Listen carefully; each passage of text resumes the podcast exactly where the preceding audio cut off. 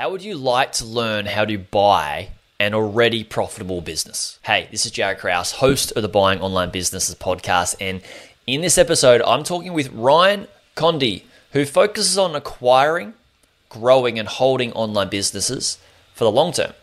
He started eight businesses where six failed and two succeeded, and he's also bought four businesses and continues to grow these businesses whilst working as an M&A advisor at Quiet Light Brokerage.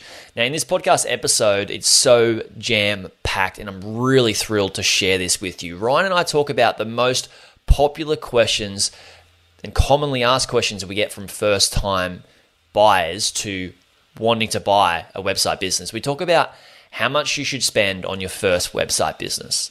We also answer the question what type of business should you buy? Then we go through and talk about what type of business you should not buy as well. We also talk about what should you do if you want to quit your job and then what you should do which is a different strategy if you just want to make a little extra money through buying website businesses. And then Ryan goes through and shares some examples of two of his friends, one who bought a $5,000 online business, an e-commerce business, and one who bought a $2.5 million business. And why they were bought the right businesses for them at different stages of their journey, and what you should be thinking about when you're buying your first website as well. We talk about how Ryan transitioned into working as an advisor at Quiet Light, and we also talk about how Ryan and I worked out after many years what skills we were better at better at as entrepreneurs and what we didn't like doing in our business and how we went and outsourced those tasks and what process we went through to for that discovery to actually happen for us. Then we talk about lastly how the industry has grown, how the buying online businesses industry has grown, who's in the space, where the big money's coming from, and where this space is headed. So, this is such a valuable episode. You guys are absolutely going to love it. Before we get stuck in, I want to tell you that Ryan and I talk about due diligence a lot. We talk about buying websites, and I don't want you to go away and risk your own money without knowing how to do due diligence. So make sure you go away and get my due diligence framework, which a lot of people have been raving about. It's what I use and what my clients use to do due diligence on businesses. And you can get that by going to buyingonlinebusinesses.com forward slash free resources, or you can click the link in the show notes and grab that for yourself to use as well. Let's get stuck in. Today's episode is brought to us by Niche Website Builders, which is a company a few of my clients are using and have used for content creation and link building services. They do everything from start to finish. So, from keyword research all the way to uploading your completed article for you. We've also had Bob members buy ready made affiliate sites built by Niche Website Builders. So, if you're looking to outrank your competitors' content and build better backlinks, Niche Website Builders and I have a special deal for you head to nichewebsite.builders forward slash Bob. I'll put a link in the show notes for you. But again, that's www.nichewebsite.builders forward slash Bob. Do you want to start investing in websites but don't want to drop $20,000 on your first investment? Check out Odys, where you can buy premium age domains to build a website on and add Odys done for you affiliate site package to help you grow your website and get seen. Instead of buying a crummy website that's been built to sell with no authority, buy a premium age domain with built in authority, great SEO, and fresh quality content for your website. Head to odys.global to check out their great deals. That's odys.global. Link will be in the description too.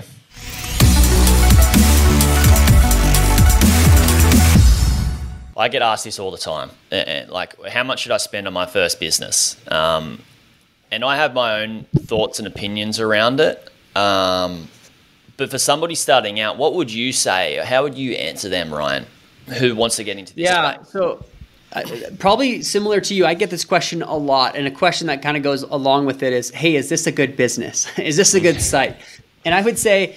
Um, you can't you can't approach things like that. How much should I spend on the first one, or is this a good business? Because um, I think there's a few factors. Everybody's got different goals, and like you said, you've got very certain goals, and a lot of it is reducing stress and increasing income. You know, sometimes those can, if you find something that can incre- increase your income, but also dramatically increases your stress, it's not the right business for you.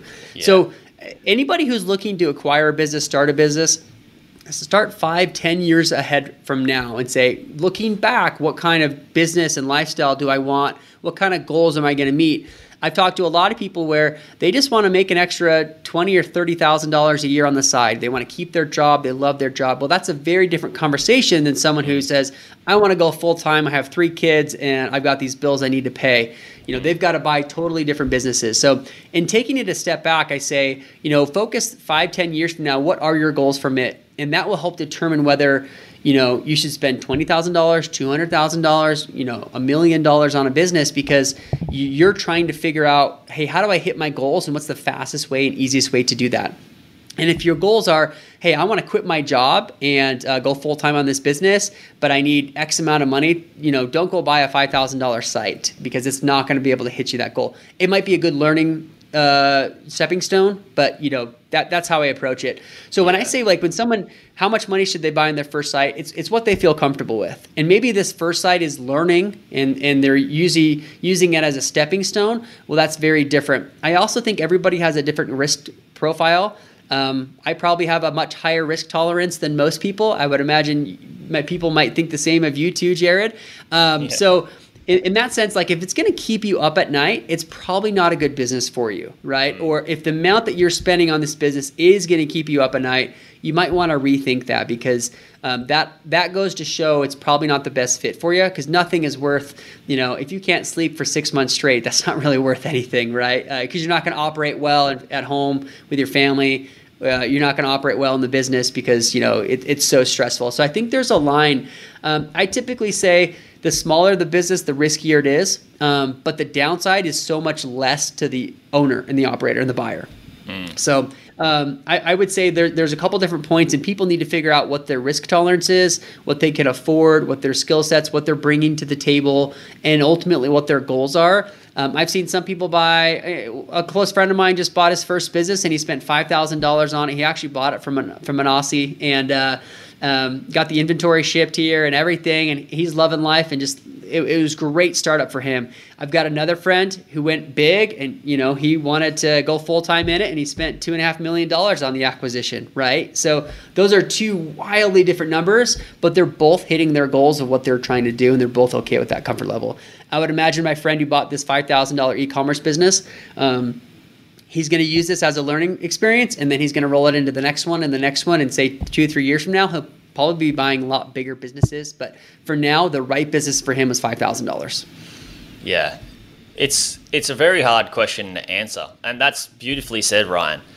It is just so because you just need to know your own personal situation you need to know your risk tolerance you need to know how much capital you have at the time or can get access to. You also need to know like your skill set. Like there's so many things that are involved with it, and that's I think it's probably one of the biggest hurdles that everybody has when they're coming to this space is like, what sort of business should I buy? How much should I spend? And how's it going to look?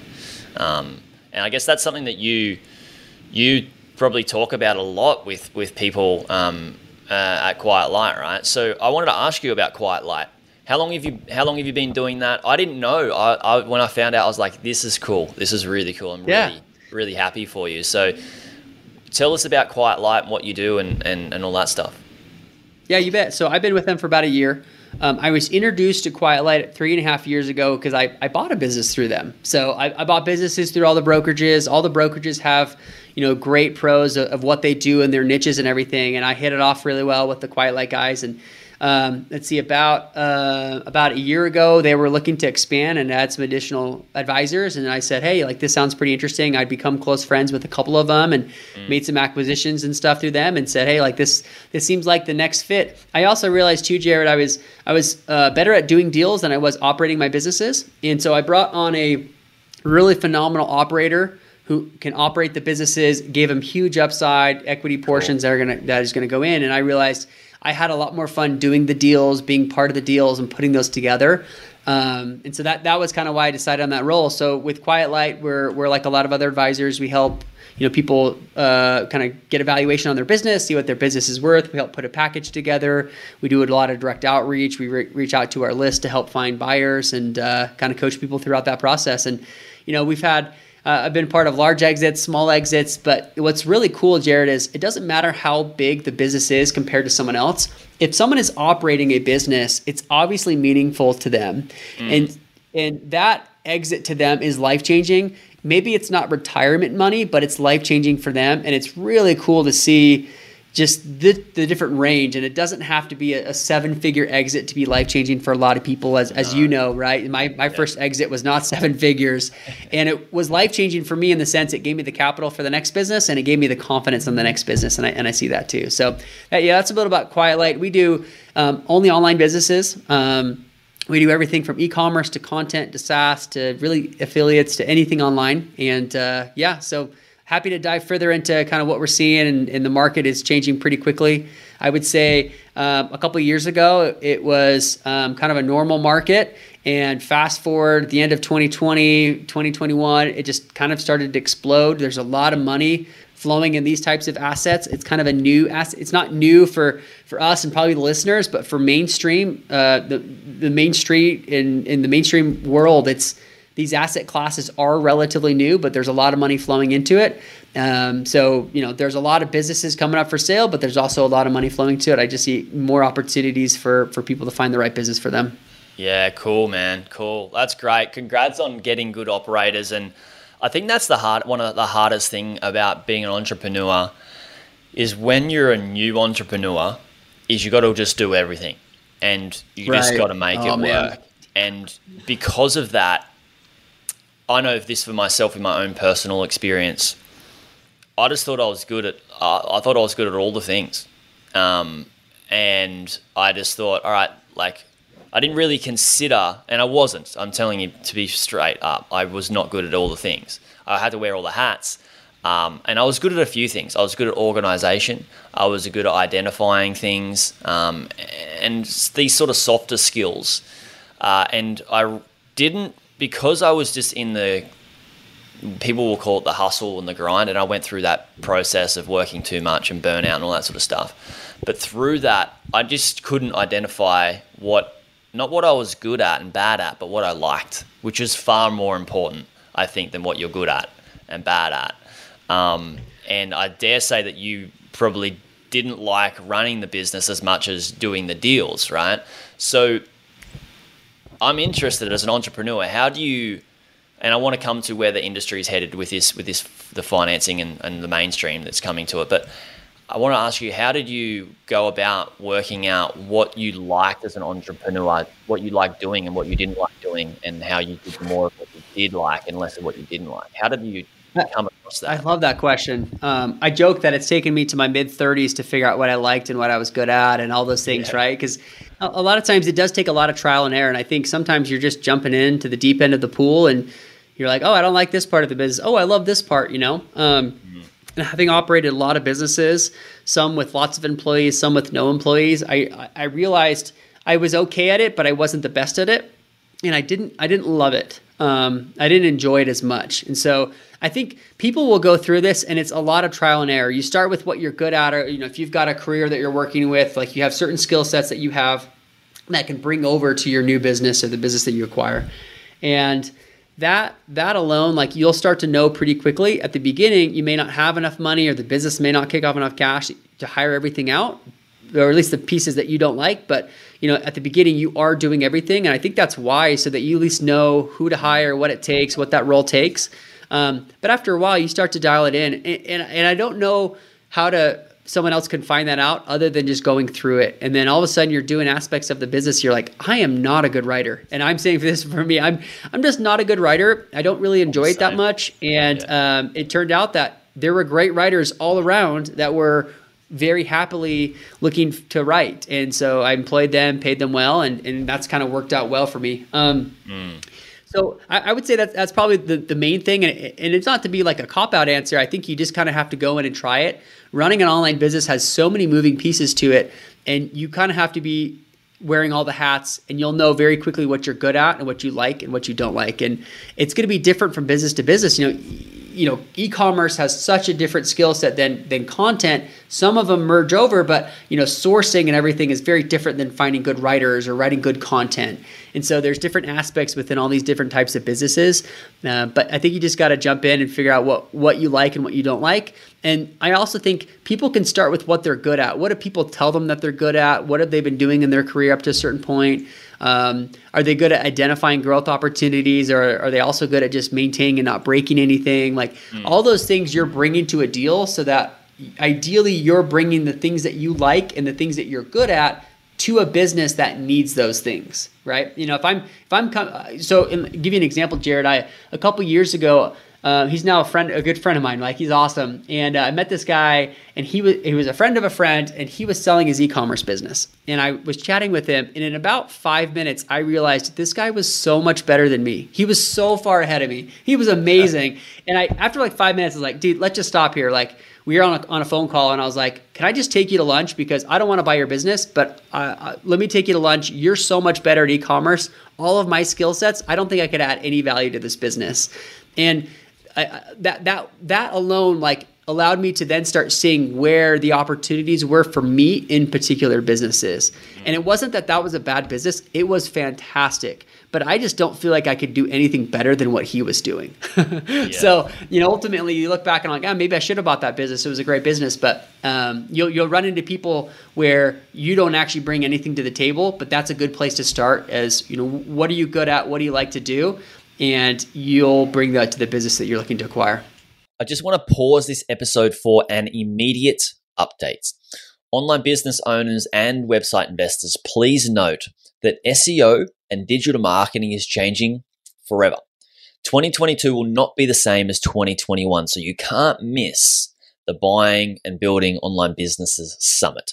This is a free virtual event, and we're going live on January 28th, 2022, with 12 world class speakers from CEO Flipper Blake Hutchinson, Motion Invest co founder John Gillingham, e commerce mastermind Mike Jackness, SEO expert Stephan Spencer, godfather of content marketing Joe Pulizzi, and many, many more. Don't get left behind when buying or growing your online business in 2022. We're going live on January 28th. So register at buyingonlinebusinesses.co forward slash online summit. That's buyingonlinebusinesses.co forward slash online summit. Link will be in the description too. See you there. Yeah, that's a that's a really good that's a re- like really good thing to think about. I think when you're starting out, you kind of just buy, need to buy something that is the least amount of risk for the capital that you're putting in and work it out and then realize what do I like about it, what do I not like about it. So one of the things that I guess I do for myself and I've done for many clients in the mastermind is like, look, just write a list out of all the tasks and then the tasks that you don't like, put them over to the next column and then let's just create a process and a system around them and outsource that. And then mm-hmm.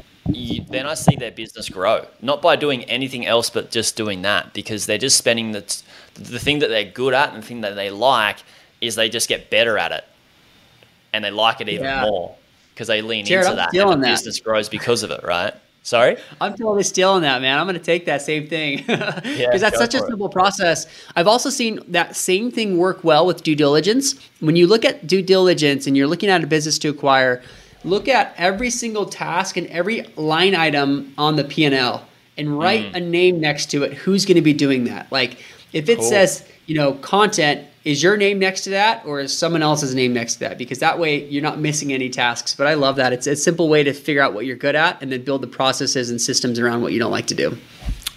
Like, it, you know, I am, I, I love business, but there's just some things in business, in mul- the multiple businesses that just get me frustrated that I'm just like, oh, I just do not like, like that task is just like, get it away from me. Like, I don't want that thing in my life anymore. and the quicker you get rid of it, just the better your life becomes, the better your business becomes. It's just a important thing. Um, and I think once you start, like, it's hard. It's really hard to get to that point as an entrepreneur that you're like, why am I still doing this? Like, you know. But I, I, I also want to say too, everybody who's listening, like eventually you're going to go through a process, and I, I go through this all the time still, where you're like, well, I don't trust anybody else to do it as well as me, right? Mm. And um, that that's okay. Like I, I, as I as I had to grow with my businesses, I've had to say if that business, if that if that um, other individual that I'm hiring, whether it's an employee or a contractor, can get 80% of the way there of how I would do it, and they're maybe doing it in whatever way works for them. That's good enough for me. 80% is good enough because if I have to do everything, there's just not enough me to go around. I'm going to run myself into the ground. I'm going to hate my life. And yeah. so they may not they may do it better than you which is very common but they also may not you may say i'm the best person to be able to do this but if it's not critical to your business get it to 80% and then move on you know mm-hmm. focus on those other areas because you'll you'll grind yourself into a pulp and it's hard as entrepreneurs the reason we become entrepreneurs is we want control right we want control of everything but that's also our demise is we still want control of everything even though mm. we need to release some of that control to free up our time, our energy, or move on to the bigger opportunities too. Yeah, cool. That's a good. That's a really good piece of advice, Ryan.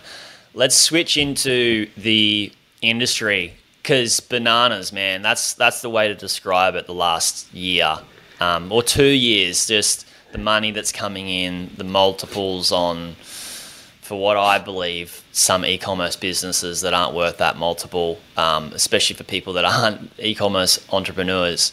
Uh, I'm mainly leaning towards FBA.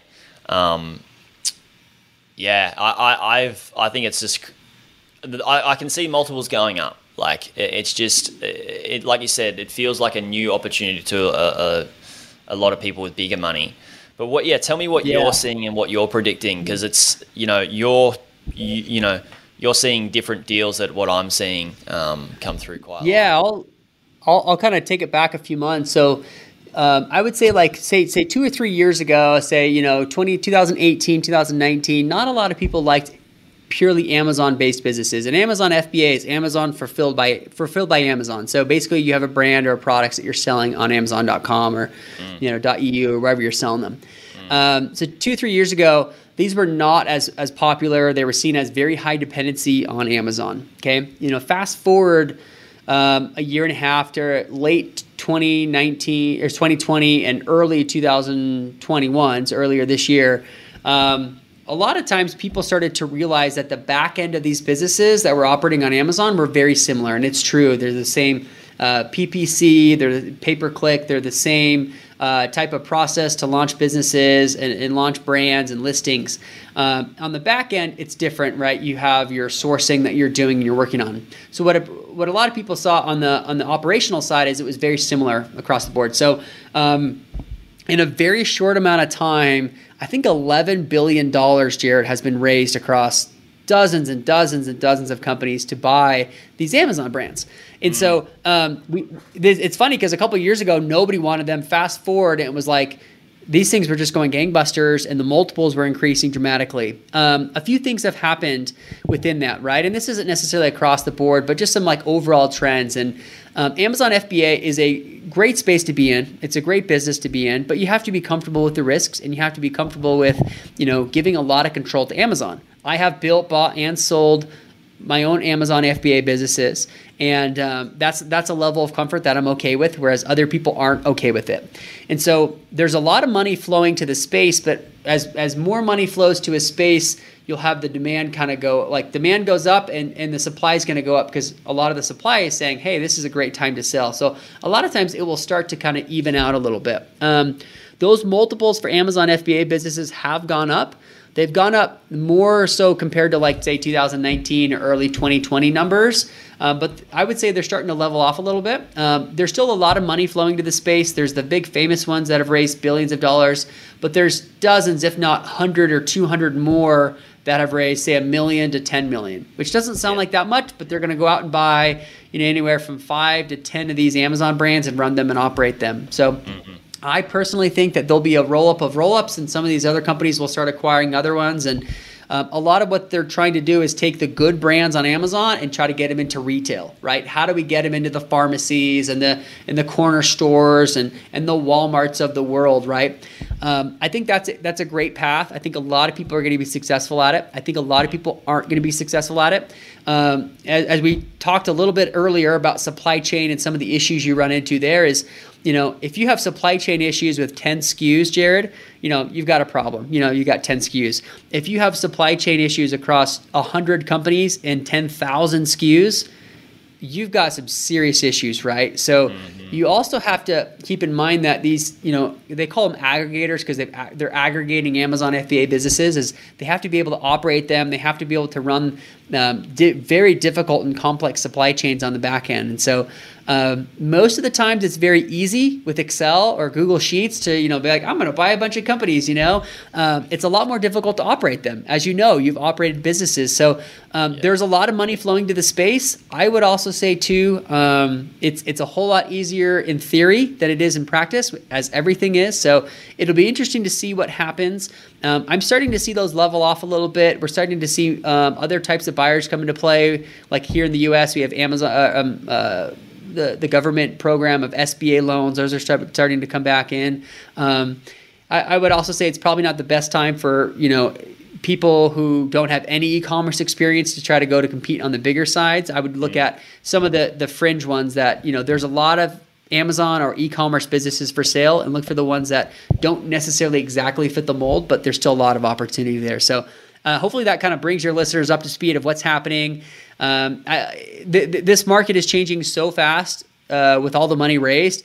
I don't know where it's going to be in three months. Well, I'm gonna have to do a follow up, right? Because um, it is so different than it was three months ago, and 12 months ago, and two years ago. It's it's changing pretty fast. But um, that's cool. yeah, it, it, and I, I, think ultimately, if you've got, um, I, when I think about valuing businesses, and this is kind of like a blanket statement too, though, Jared, is um, I look at a lot of businesses, and you you and I might look at the same business, okay, and it might be listed at say a three x. You look at the business and say, hey, that business is actually worth three and a half or four x because I know how to grow this thing. I know all the right tools. I've already got the right team.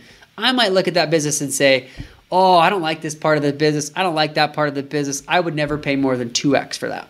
Mm. And I don't think either of us are wrong. There isn't a right or a wrong answer. It's more of what I bring to the table in terms of my skill sets and my team and what you bring to the table.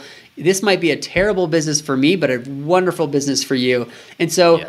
if if someone just because you're in a bidding war or looking at a business and say, I don't think that the business is worth X, it's it might be to somebody else, right? Um, yeah. And a lot of times, a business is worth what someone is willing to pay. What I mean by that is either you need to figure out a new business to look after, or you got to figure out different value adds that you're going to bring to that business. Because if the market rate is X and you're below that, you're obviously not bringing the right amount of value to be able to see what the market rate is. But at the same time, um, you know, don't get yourself in trouble by trying to overpay. Because if I overpay because you, Jared, thought it was worth three and a half X, it's not worth that to me because I don't have the right skill sets that you have. So when you're valuing a business, there's the market rate. And if you're below it, it's probably not the right business. But if you're always below it, you don't have the right skill sets or network. So, wow. Wow, man. Yeah, we'll have to do a follow up on, on where the industry's heading. But that's a, I can't not end on that um, piece of advice. That's just too good. where can we where can we send people, Ryan, to get in contact with you if they wish to? Yeah, so you can find me on uh, so let's buy business.com. I'm on Twitter, Ryan Paul Condie, C O N D I E. Um, that's probably the best place. Uh, you can find me on LinkedIn at Ryan Condie. So I'm, I'm kind of all out uh, on the interwebs. You'll find me. Awesome, Ryan. Thanks so much for coming on, and we'll chat again soon. Thanks, Jared. Appreciate the time.